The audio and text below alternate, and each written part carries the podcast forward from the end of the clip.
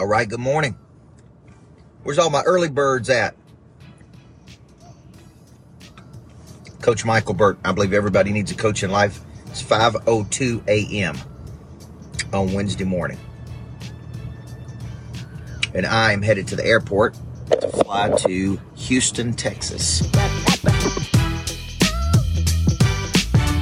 Hope everybody's doing great out there. Uh, every every typically every uh, almost every day.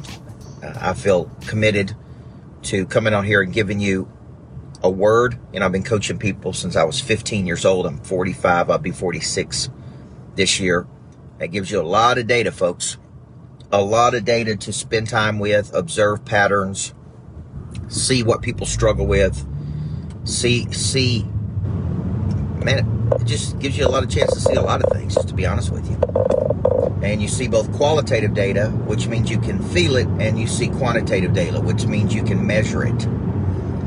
So, I've got a message for you this morning. I know it's hard to see because it's real dark, but I got a message for you this morning on conflict. And uh, David Perez, what I'm going to talk about today is really critical. I, I really wish I would have learned this before I had a lot of conflict in my life but several years ago, I had, uh, you know, some pretty pretty rough conflict with people, people that I trusted, people that I thought had my best interest, people that had been nice and friendly, and um, you know, when things didn't quite go the way they anticipated or I anticipated, I had my view of how to solve that conflict, which is to sit down and work it out. Right? They had their view of conflict, which which wasn't to sit down and work it out. Uh, so at that time in my life, because because I was experiencing this conflict, I'm like, okay, how do I deal with this conflict? Because conflict is a uh, a part of life. And so I began studying third alternative thinking. I began looking at what the Bible said about conflict. Like I said, I began studying what's called the third alternative by Covey. And I saw some clear ways of how I didn't want to handle conflict, right? And and and and and and how I didn't want to be when I had conflict in life. If you do anything big, there's going to be conflict. There's going to be people that don't like you. There's going to be people that are real negative toward you. There's going to be people that are just flat out mean to you. There's going to be people that just wake up and want to see you be uh, fail for really no reason uh, other than something that may be going on with them. It's just it's going to be part of life. So I made up my mind a couple key principles that I want to share with you this morning. One, how you handle conflict either opens the door to future possibility or it closes the door to future possibility. Right, Jimmy?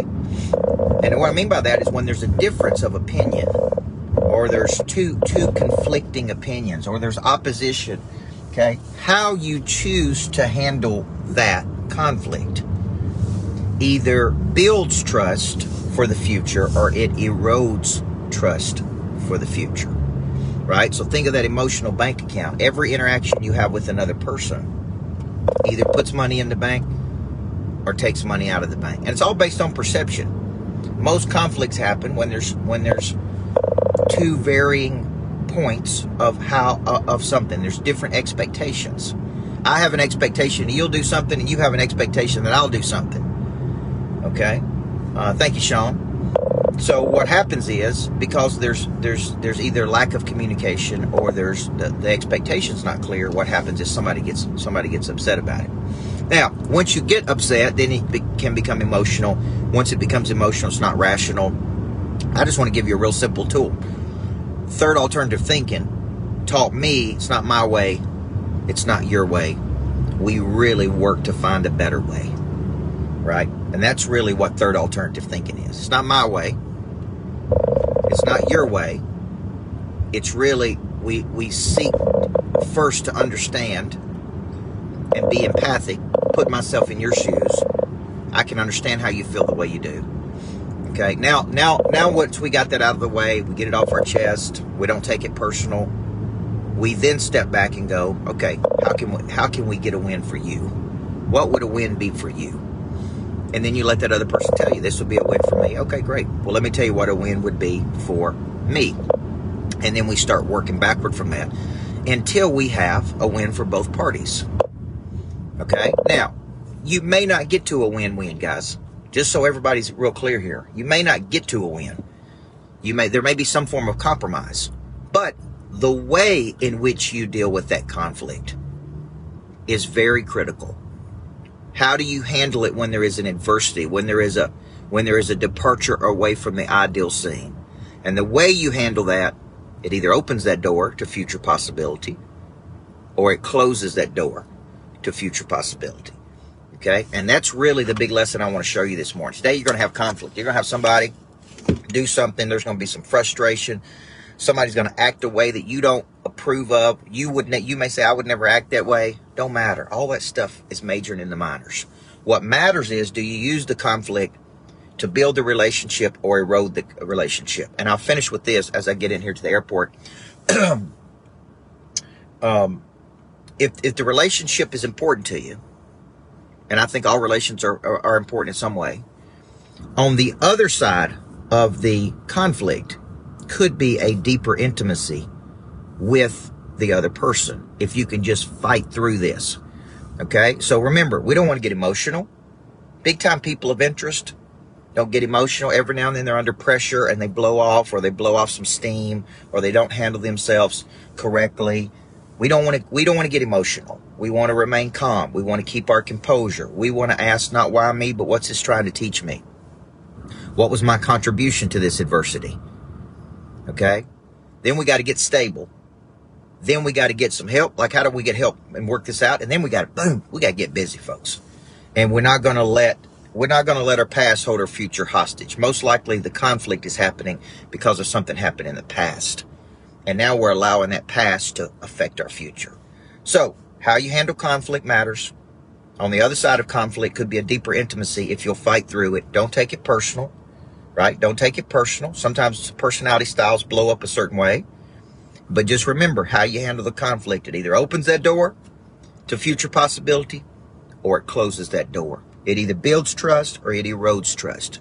These are tactics and strategies and thought patterns of big time people. And how you handle pressure is very important to this equation. So, Houston, Texas, I'm coming for you, baby. You guys have a great day. Everybody needs a coach in life. Uh, I've got person of interest on Friday. I'm excited about. I'll be in Houston, Texas tomorrow for t- uh, Takeover Texas, a big real estate event, and then I'll be in Fort Lauderdale on Saturday. Hope to see you, man. Come see me. Reach out to me. DM me. I'd love to meet with you or connect with you. I believe everybody needs a coach. You guys have a great day. It's 5 10 a.m. Being coached by coach is one of the best decisions that I've made. I'm making three times more money than I was before working with him. Coach has this energy that when you leave, you feel like you have just started on the best and newest venture ever. He broke it down from the A to the Z. Great material, amazing guy. Plan on being here the following year as well. This guy operates at a whole nother level of greatness.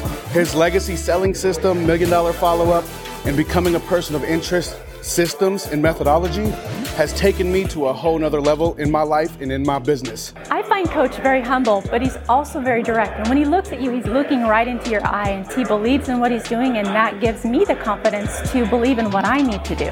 A coach is to get you to perform and execute at a much higher level, and I'm super excited to have Coach Burt in our business and my life. I have the utmost respect for Coach because what he gives us, he's walking in his own life and he makes that transparent test. So I get chills when I talk about him like I'm getting right now. Coach not just talks it, he walks it. He lives it, his team lives it, his, his people here. You feel it when you walk into the room, you can tell it's organized, it's structured, it's intentional. Every single time it reactivates my prey drive, makes me want to be just more and more a part of getting that content internalized for myself and also getting that out to my team. Something magical about being coached by coach. You know, he looks you in the eye, he tells you maybe not always uh, what you what you're looking for, but he tells you exactly what you need to hear. Taught me how to structure my system, taught me how to structure my business, told me how to sell on my beliefs. And I'm telling you, if you have any reserves, if you're second guessing, should you come and get around coach, you don't need to think no more. You just need to take actions and trust your instincts. Because getting around coach in this environment and his energy